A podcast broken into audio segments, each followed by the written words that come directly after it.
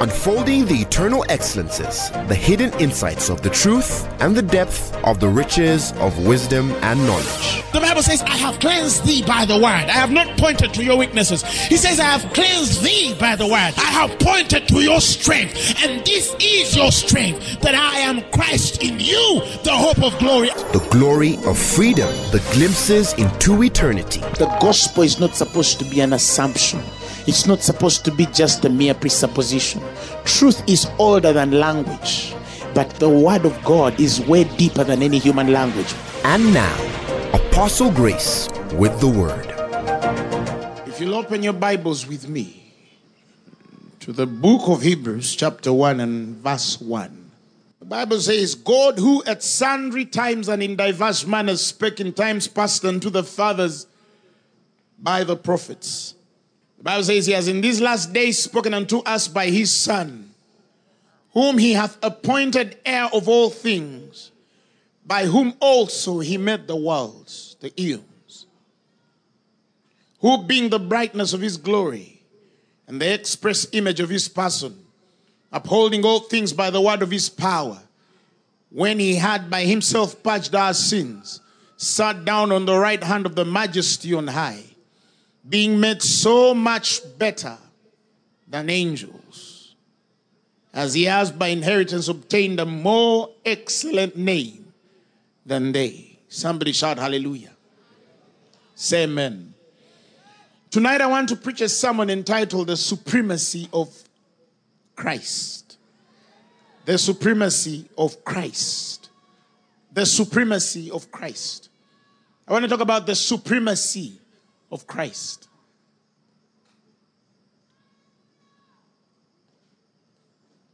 We live in a very great time of church history. And I believe every man that has existed after the resurrection of the Lord and Savior Jesus Christ is living or has lived in the best time of human history. Somebody shout, Amen. Sometimes we tend to take so lightly, to esteem so lightly the blessing of living in this time, the glory of living in this time after the death and resurrection of our Lord and Savior Jesus Christ. And some of us, it's light because we do not have the full understanding of what it means to live in the New Testament dispensation. And it's what I came to share with you today. So you have a very clear appreciation of living this life. Somebody shout amen. In 1 Samuel chapter 3 and verses 1, the writer speaks of a man called Samuel a son of Hannah, given to her by the Lord and ordained to be a judge and a voice of a prophetic instruction in the time of Israel. He's raised by his mother, he's weaned to the age of 12. He's taken to the presence of Eli the priest that he might serve before him and the Bible says, And the child Samuel ministered unto the Lord before Eli. He ministered unto the Lord before Eli. Praise God. That means he served God under Eli. And the word of the Lord, the Bible says, was precious in those days. And the Bible says there was no open vision. Now, this only means that God did not impart his mind by way of vision or revelation openly, at least not publicly. It wasn't so. Now, the very word they used for precious is scarce. And it's human nature that whatever is scarce is precious. That when God gives abundance of a thing, some people lose the vision of its preciousness. And that is why the Bible says that it's the intent of God to teach you to separate the precious from the vile. He says, When you do that, he shall make you his mouthpiece. Somebody shout, Amen. It's wisdom in God to separate what is precious and what is vile. And because of the scarcity of the word in that time, the Bible says the word was precious, it was scarce. There was no revelation, and there was no open vision in that time.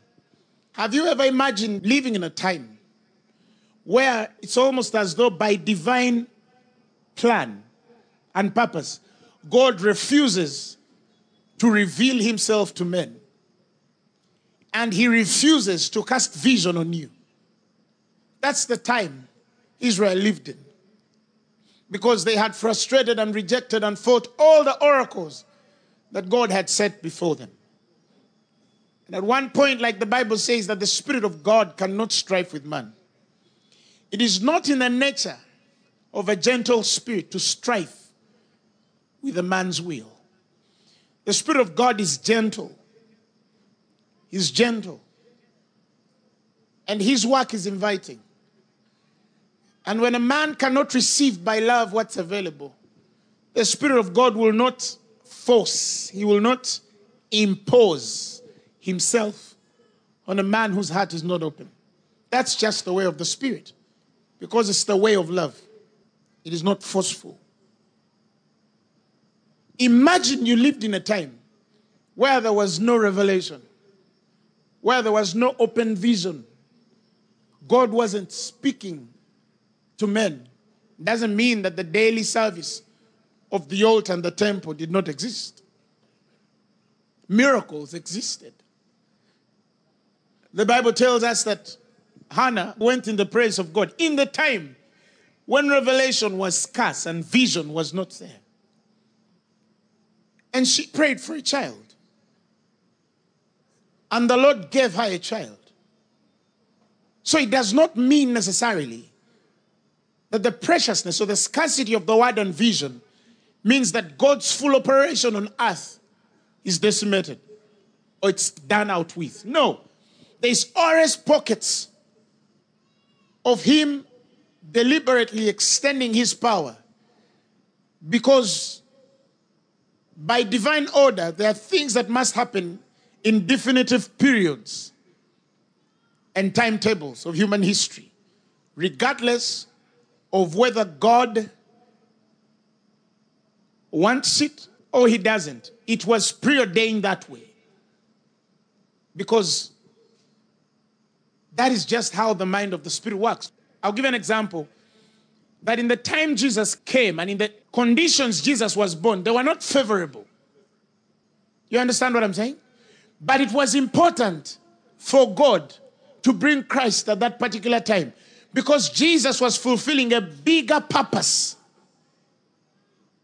than the convenience. It was not the most expected time. That is according to men. But according to divine purpose, it was the most appropriate, even though it was not the fitting time. I don't think that I would have wanted Jesus to be born in a manger. Me. But it was the mind of God that the Christ was born in a manger. Even though we would have preferred him to be born in a five star hotel.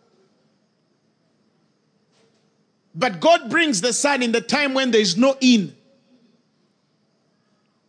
to deliver a child. But even when the inn is not available, even when the physical resources are not available for Mary and Joseph, it was appropriate time with God. And Christ had to come at that given time. Somebody shout amen. Now, because many people don't know what the absence of vision can do, what the absence of revelation can do, even when vision and revelation are available, they still cannot tell how important it is. The Bible says in Proverbs chapter 29 and verses 18, he says, Where there is no vision, the Bible says, people what? People what? Perish. The Bible says, where there is no vision, people perish. Because we're not given names and a full understanding of what it means to perish, it does not mean that in the time when vision was scarce and the word was precious, lives were never lost. Lives are lost at every absence of revelation and vision. These revelation and vision are tagged to life. That is why Paul says that I have not shunned to preach the whole counsel, the full counsel of God. And he says, and therefore I'm not accountable of any man's blood. Because if the counsel is not full, we lose blood. Hosea 4 6, he says, My people perish for a lack of what? Knowledge. Somebody shout hallelujah. Say amen. And if I can go a bit deeper in this also, I see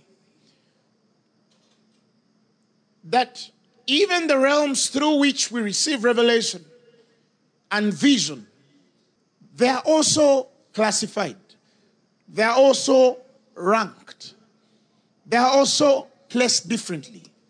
Even though they all work together to the total sum of the fulfillment of the bigger purpose and plan of God. But they all have their place. And some realms of vision and revelation are inferior to other realms of vision and revelation. And when a man does not know the essence, the purpose of revelation and vision, that man also cannot tell what is inferior and what is superior. But in the realm of the spirit, in the kingdom of glass, there is inferior realms and superior realms of vision, of revelation. And all of these serve different purposes in the order God has ordained them. I'll give you an example. There are things that are accessible to you simply because of who you are and what God has called you to do. Somebody shout hallelujah. It's like if you're a teacher, by the gift of the teaching, the office of the teacher, there is revelations that are available for you as a teacher by reason of being a teacher. When a teacher teaches, you don't get shocked because they are teachers. Likewise, when a prophet prophesies, you should not get shocked. Oh my God, no, they are prophets. Do you understand what I'm saying? But much as it is important, there are more superior realms that even go beyond the office. And these are tagged to divine purpose. Somebody shout hallelujah. Not all teachers are teaching according to divine purpose. Not all prophets are prophesying according to divine purpose. But yet they have their full work and commitment before God, and only God can judge that. Somebody shout hallelujah. That is why I gave you an example and said that Eli had lost his place with God, but he could speak into a barren womb and it conceives. Do you understand what I'm saying? As a priest, he had lost his place, his full place of God. But he could speak into a barren womb and it conceives. Because that was in the order of his office as a priest. Let me give you another example. In John chapter 11, verses 47, we are taken to the time when they seized the Christ. And the Bible says, And then gathered the chief priests and the Pharisees a council and said, What do we do? For this man doeth many miracles. They're talking about Jesus. And the Bible says, And if we let him thus alone, all men will believe on him, and the Romans shall come and take away both our place and nation. You see what their fear was? And one of them, named Caiaphas, listen, being the high priest that same year, said unto them, listen, ye know nothing at all, nor consider that it's expedient for us that one man should die for the people and that the whole nation should perish not. And this spake he, listen, not of himself. But the Bible says, but being high priest that year, he prophesied that Jesus should die for that nation, and not for that nation also only, but that also he should gather together in one the children of God that were scattered abroad. A prophetic unction sat on a priest because he was the priest that year. That kind of revelation sat on him because he was the priest that year. That kind of revelation was not available to him because he was a man whose heart was yielded to God to hear the way of the Spirit. This kind of the prophetic that was functioning on Caiaphas was functioning on his life as a priest. Now, the Bible says that you have been made priests and kings to the Most High God. Do you know what that means? There is revelation accessible for you, there is vision available for you because you're a priest. That's what the Bible says in Revelation 5:10. He says, He has made unto our God kings and what? And priests, and we shall reign on earth. Why do we reign on earth? Because there is things that are given to us by reason of our standing in God. Caiaphas did not prophesy the death and resurrection of the Christ because he understood by the book and that he was aligned in divine purpose to know the death and resurrection of Jesus Christ. No, he prophesied it because he was the high priest of that time. And I bet you the Bible says he did not prophesy it of himself, literally meaning he did not even know or understand the full revelation of what was prophesying, but he did prophesy. Who is understanding what I'm saying? I'll give another example of a man called Ahithophel. The Bible says Ahithophel, the Bible says he was a man of counsel and he lived in the days of David. And the Bible says that the counsel of Ahithophel was as the counsel of God. That when Ahithophel spoke, God spoke. His counsel was taken as the counsel of God. Ahithophel was not a man with godly counsel because he sat in the office of a man's heart seeking after God. But Ahithophel was a man with divine counsel because he was gifted in the office of wisdom. There's a difference.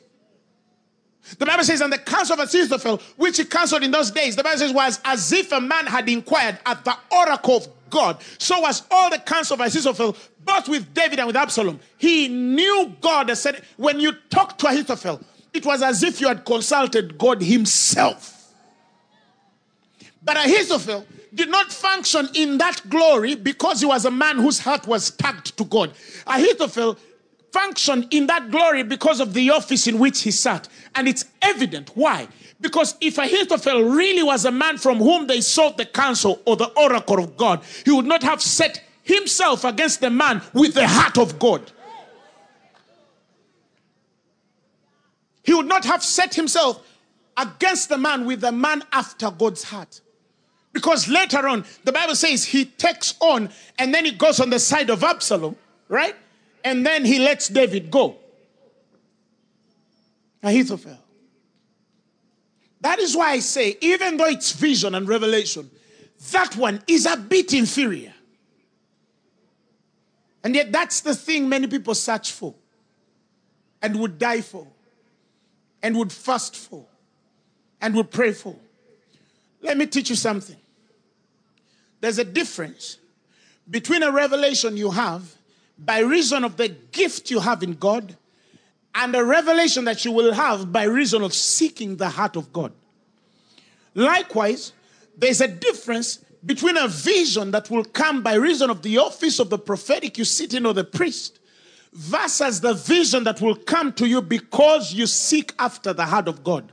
Those two look like they're the same, but they are different. Ahithophel had revelation, he had wisdom on his life, he had counsel of God on his life. He was an oracle during that time, tagged to God's voice, but he was a man who was detached from the heart of God.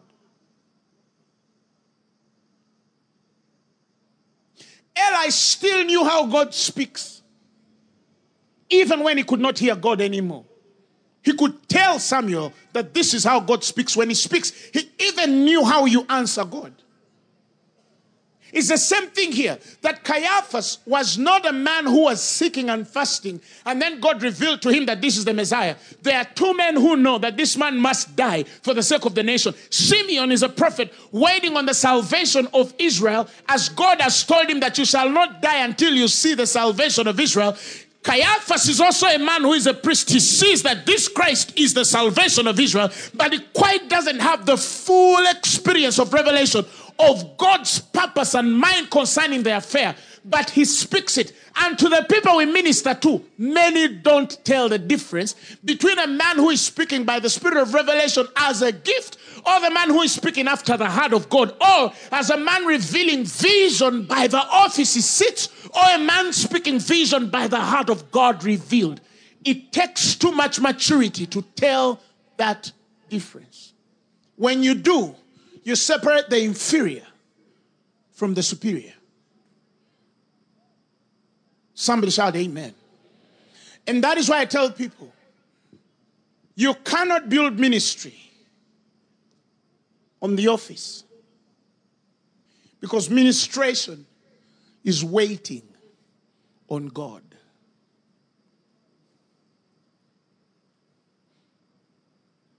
Gifts are prompted by nature. Ministry is purposed by maturity, maturation. It is God's design to entrust you with more because you've been faithful with a little. And the Bible says, and all this must be proved. Now, because of that, when you tell a Christian you need vision, Many Christians ask for vision to know what their next job is, to know how many children they'll have, to know which spouse they'll marry, to know where they're supposed to be at a certain point in life and period of their destiny. And even though those things are all important, but they are not superior. They are inferior. And because they are inferior, I'm not saying they are not of necessity. They are of necessity, but they are inferior to seek when a man is seeking for vision.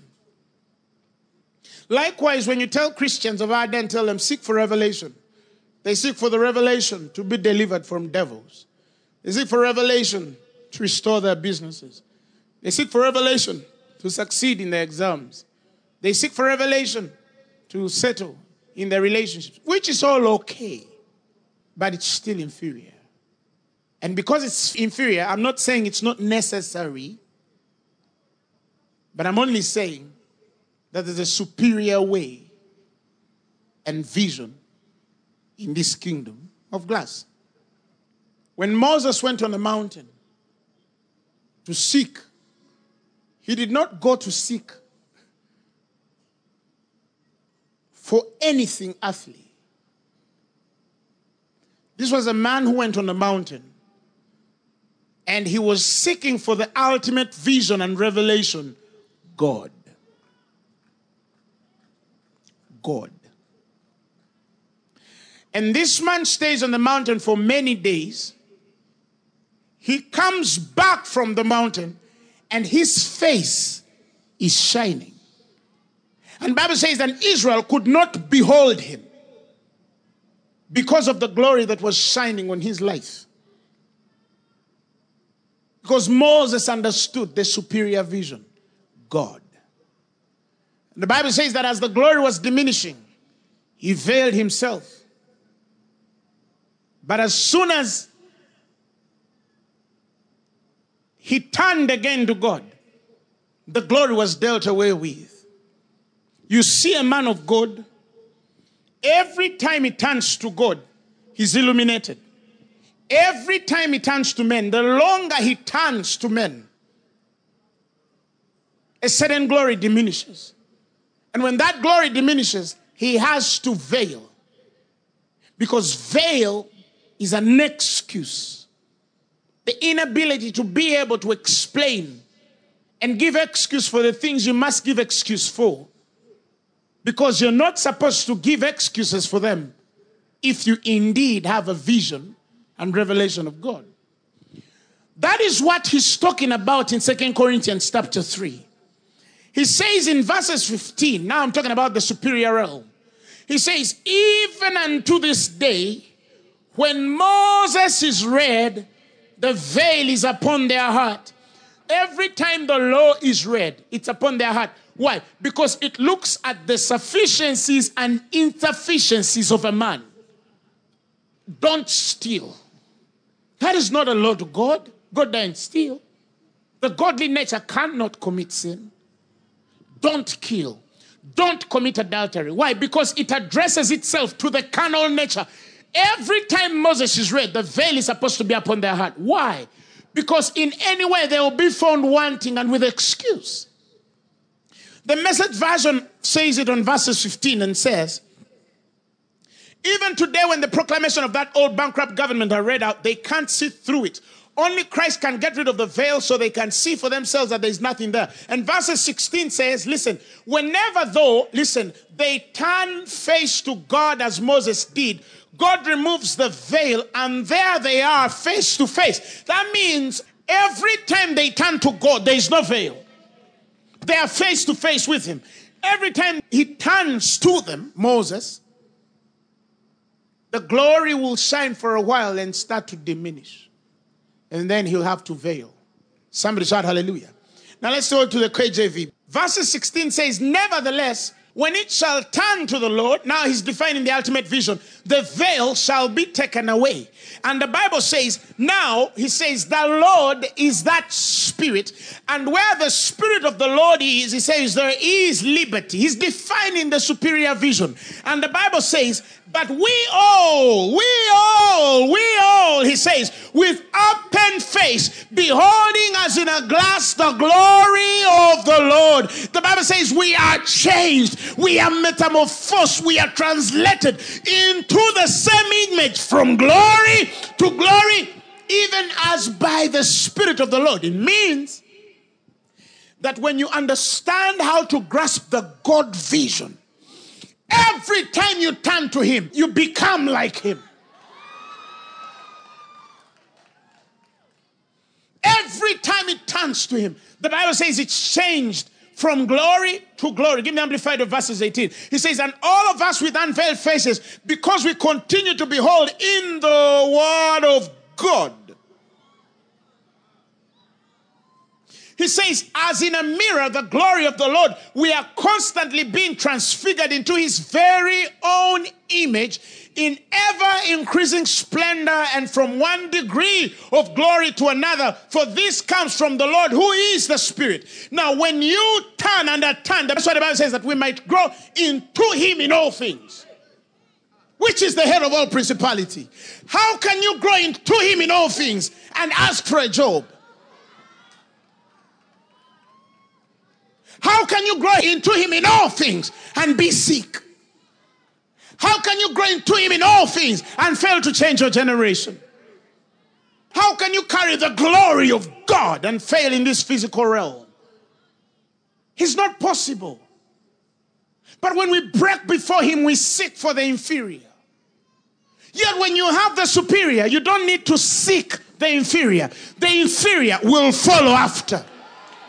He says, These signs shall follow them that believe. The Bible says they shall cast out devils, they shall lay hands on the sick. If they take anything poisonous, it shall not hurt them. They shall lay hands on the sick and they shall recover. All of these things are signs following men who know what to seek in God. God, at sundry times and in diverse manners, the Bible says, spake and to us in times past by the fathers, the prophets. Now he says, but now in these last days, he is not speaking, he has spoken unto us by his son, whom he has appointed heir of all things, heir of all things, heir of all things, by whom he made the eons, the ages, the periods, the times. He has spoken by him. How can you not understand that? How can you seek for inferior things? He's not speaking, he has spoken by Jesus. Because every time you see Jesus, you see what God has said. Said, every time you see Jesus, you see what God has said. You don't look for a job. You see what He has said. He said, I was once young and now I'm old. I've never seen the righteous forsaken, neither their seed begging bread. You don't seek for healing. You see what He has said. For He that knew no sin became sin, that you being dead unto sins might live unto righteousness. By whose stripes ye were healed. You see what He has said. Tis so sweet to trust in Jesus, just to take Him at His word, just to rest upon His promise, just to know, thus said the Lord.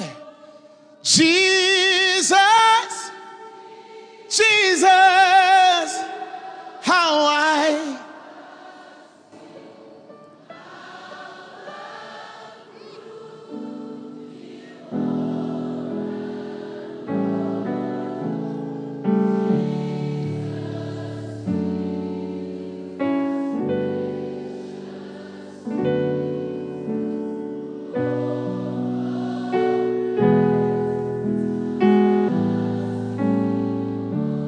it is written of which the scriptures cannot be broken. But now we see Jesus. Tell your neighbor, but now we see Jesus. Tell him, but now we see Jesus. That's what he says. He says he has spoken, he has spoken by him. And the Bible says he's the brightness of his glory, the express image of his person upholding all things by the word of his power. All things. He didn't say by the power of his word, he said by the word of his power. By the word of his power. By the word of his power. Why are we struggling? We don't see him.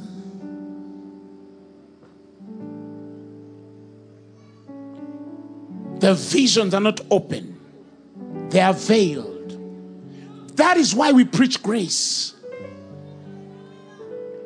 to take away the veil so men would see him clearly as he is. That is why we minister the way we minister. That men might see him. That is whom we present every day to you. That when I leave this altar, you don't remember Apostle Grace, the man of God. But that you remember Christ and Him crucified. He says, If I be lifted up from the earth, he says, I will draw men to myself. When a minister ministers to his end, he has not yet seen God as he should. Because when you see him, everything about you melts.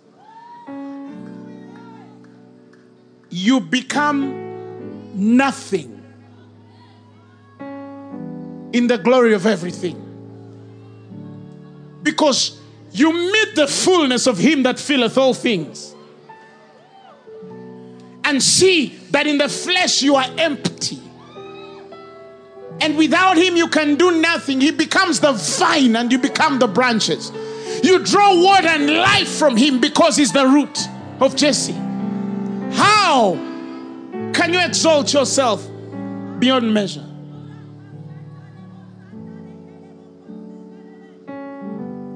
Years ago.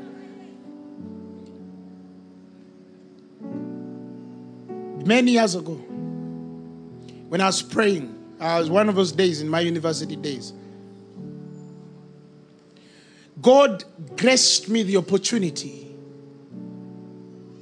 to see Him as He is. When you see Him, you never pray a certain way again. Because you start to realize even the things you think you need, He has more than you'll ever ask. And yet, those things are nothing. When Paul saw him, he says, And of the things that I counted gain, he says, I have counted all that but loss for the excellence of the knowledge of Christ Jesus, my Lord, for whom he says, I have suffered the loss of all things and do count them but dung that I may win Christ. Why? Because when you see him, every time you want to see him, every moment you want to see him, it's not just what you see, it's who you become when you see. Oh. It's not what you see, it's who you become when you start to see him. When a man has been with God, you can tell. The superior vision. Christ the supreme. So he says, people never understood this. They asked for jobs, they asked for cars, they asked for children, they asked for healing, they asked, for, and all of that was okay. But they lost the vision. They lost the vision. They lost the ultimate vision. They lost the superior one. They lost the superior revelation. Oh, listen. We live in a dispensation where Caiaphas can say, You're called this, and people faint. But who is Jesus, Caiaphas? Who is Jesus? Do you know we live by inferior confirmations, not superior affirmations? Do you know we are a generation that gets so amazed that God's working and his heart does not amaze us. His passion does not amaze us. And you want to know why it doesn't? Because we don't know his heart. Again, I'm not against Caiaphas. But if Caiaphas knew, that is what he was trying to tell the Samaritan woman. You've refused to give me water. If you knew who was asking for water, you'd realize it was not about the water. There was a bigger picture in him. And many people don't know that. And some people think that because Caiaphas knows he's going to die, that means they think that he knows more than that. But sometimes Caiaphas doesn't know more than that. That is why my heart's prayer. And the reason why God is moving the way He's moving in our dispensation, God is trying to raise men, teachers, pastors, evangelists, prophets, apostles who know Him. We will give you the inferior vision and revelation. But all of us must be able to give you the superior Christ. He has explained what happens. He says, and as we behold him, as we see him, as we turn to him, he says, we are changed, we are transfigured, we are metamorphosed, and we are constantly being changed into his own image in ever increasing splendor from one degree of glory to another. We are transformed into him every time we see him. Now, if we are changed into him, what do we become to the world? Answer me what you become to the world when you're changed into him. When men see you, what do they see? It's the perfection of love. Oh!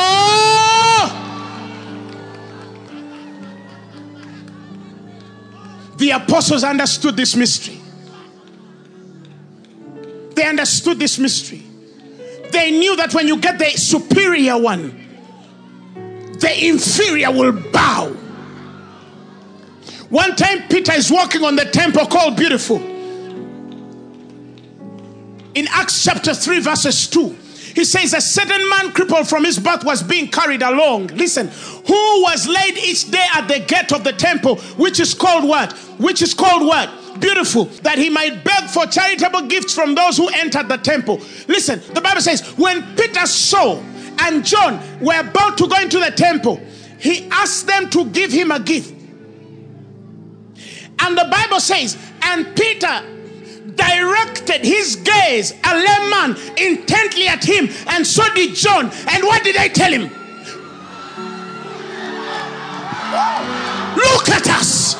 Look, look, listen. We have been in a realm where we've beheld him long enough that when we come to a crippled body, a cancer, a tumor, a dead body, he just needs to look at us.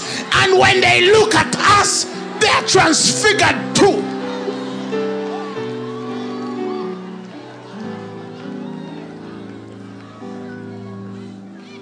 That's the generation that will walk on a crippled man and tell him, Look at me. That will walk on a blind man, a blind man, and tell him, Look at me. That will walk to a deaf man and tell him, Look at me. That will walk on a man who has cancer and tell him, Look at me. That it will walk on a man who's failing and tell him, Look to us. I got something when I beheld this man, when I encountered the superior man, the supremacy of the Christ. Silver and gold have we not, but that which we have, which we received, which we touched, which we tested concerning the word of life, he says, We give unto you in the name of Jesus Christ of Nazareth. Walk. He stretched out his hands, the Bible says, and lifted the man up with a firm grip and raised him up. He didn't say the man was raised. This was in the jurisdiction of Peter. He says he raised him up, and immediately his feet and ankle and bones received strength because they saw the vision. When the people that were around them saw that by a man looking at these guys, a crippled bone was healed, all of them looked at Peter and John sternly. And that is why in verses 12, Peter answered unto them, People, ye men of Israel, why marvel ye at this? Listen to the next line. Why look ye so earnestly on us? It means when a layman walked and they had heard that he said, Look at us, they knew if we continue looking at this man, oh, oh, they knew if we continue looking at this man, something will change. And Jesus said, I mean, Peter said, Why you look you honestly to us as though our own power and our holy holiness has made this man to walk? He said, The God of Abraham and of Isaac and of Jacob, the God of our fathers, he said, has glorified his son. He's not looking at us. It, no, it's not about us. Why looking at us to think it's us who are this and we are the no? He said no. What you're seeing is the glory of the Son that we received as we beheld in a mirror.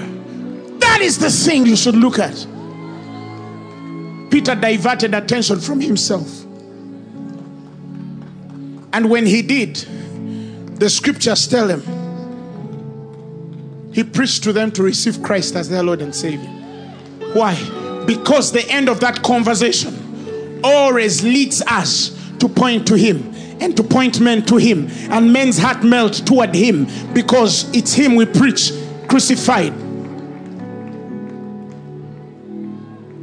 That's the gospel. Let me tell you. Many years I used to open the Bible and read it, and I never used to understand it. But I remember the day I saw him, the Bible opened to me. There's a difference. I no longer open the Bible. The Bible is an open book. It's an open book because every time I look at it, I see him. I see him. The word is an experience. It is not something I preach out of duty. It is something I minister out of a passion because I have a certain relationship. Even when I worship Him and I just raise my hands and say, Jesus,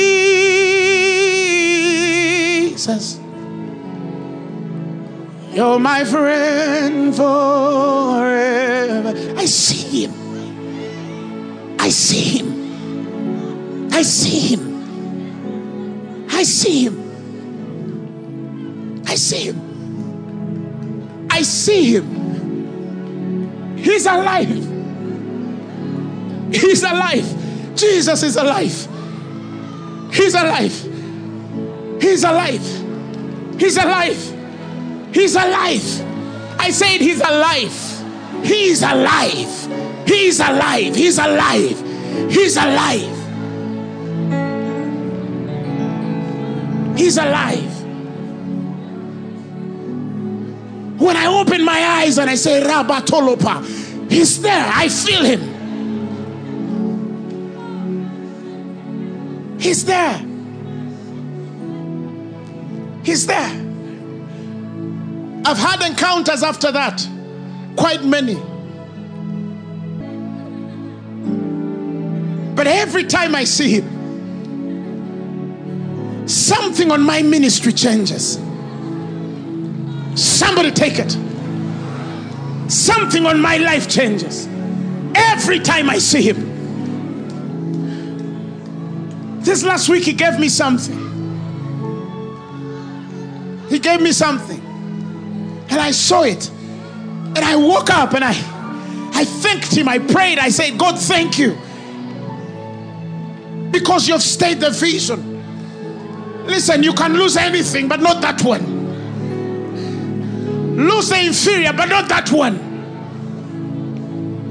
Because when you have him, you have all things. The Bible says he was appointed heir of all things. And the worlds were formed by him. Without him, nothing was made. Every eon you personally want to create is in him. In him, you live, move, and have your own being. How can you not know him? How can you not seek him? How can you not see him? The anointing that comes by the gift is different from the anointing that comes by the heart. When you meet that one, oh, oh, oh, every time a man sits under the anointing of God that touches his heart, every time a man sits under you, they are changed. They are changed. Some of you, the things you're asking for, you're asking for the inferior. Ask for the superior. Pray, pray, pray, pray. Jesus.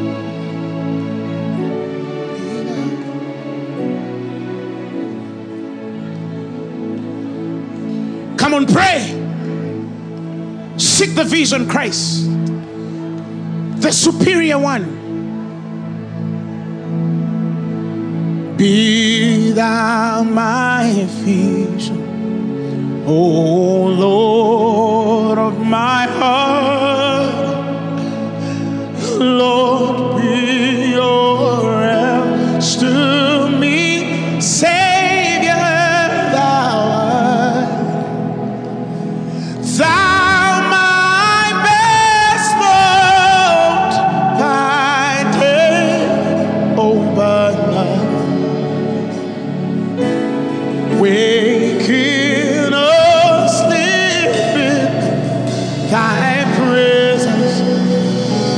my life.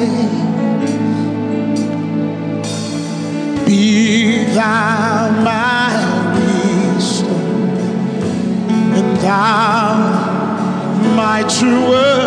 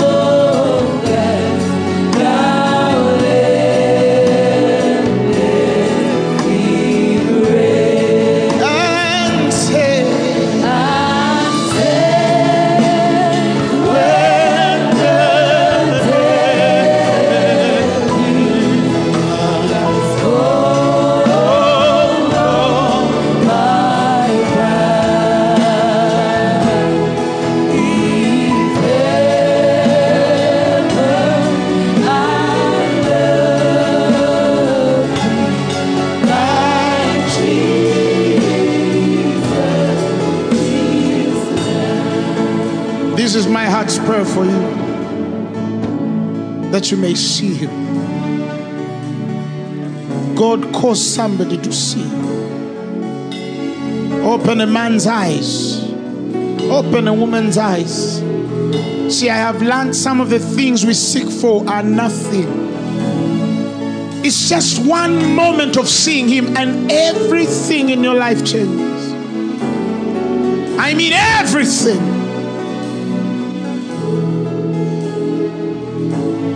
I thank you because of what you're doing now. I thank you because of the person you're ministering to now.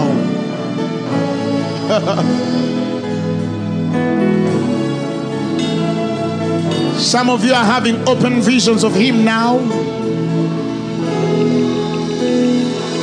Somebody's eyes are opening up to see Christ, one which is greater than the angels.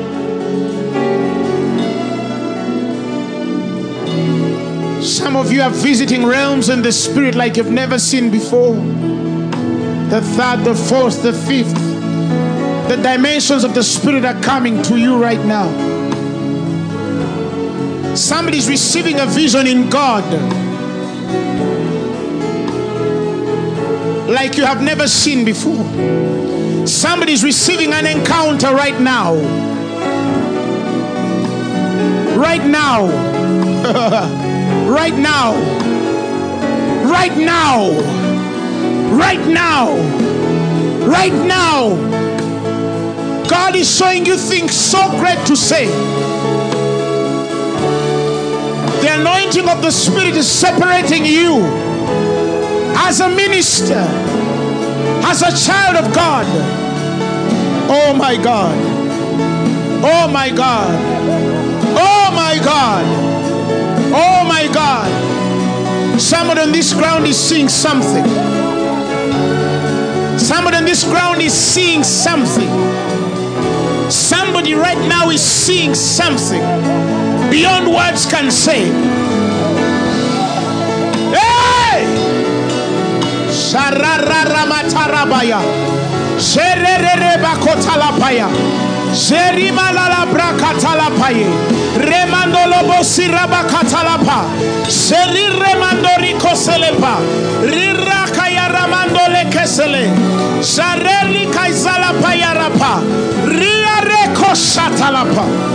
May you see him. May you see him. May you see him. May you see him. There's a place for hungry people. I always say there's a place for hungry men. Oh God.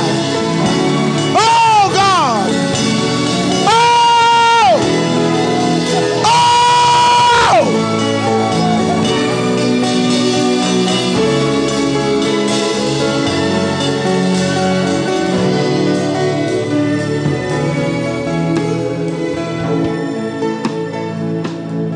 Oh! More than some of you expected tonight.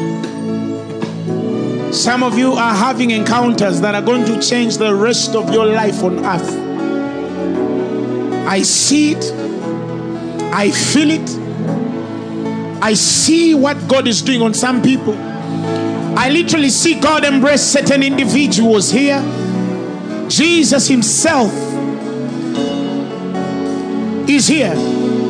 Some people on this ground see Him as He is. It. Father, we thank you. Oh!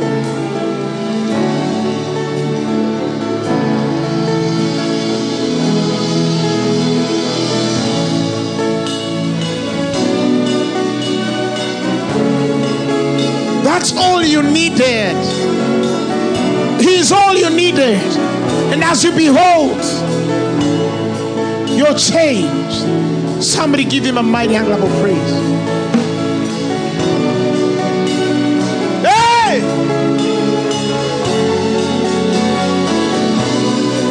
Oh my God. Touch, Holy Spirit. Touch, Holy Spirit. Touch, Holy Spirit.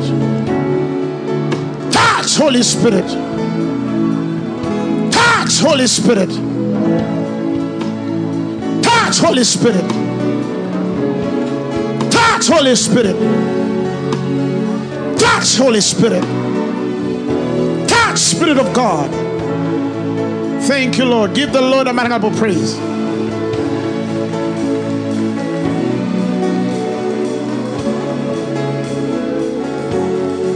If you're here and you've never given your life to Jesus, I want to give you an opportunity to receive Him as your Lord and Savior. There is nothing in this world as beautiful as receiving Jesus as your Lord and Savior. He changed our lives, He will change yours. And so, wherever you are, in this anointing and at this special moment, repeat these words after me. Say, Lord Jesus, I have heard your word tonight. I receive you in my heart as my Lord and Savior. Tonight, I'm born again. My life is changed. Amen. The message you have just heard was brought to you by Phaneroo Ministries International. For more information, contact us on telephone number 041 466 4291 or email us at phanerokampala at gmail.com. You can also find us on the web at www.phaneroo.org. Or better still, feel free to join us every Thursday for our weekly fellowships at Uma Multipurpose Hall from 5 p.m. to 8 p.m. You can also catch the live stream at livestream.com slash Phanero. Phaneroo, make manifest.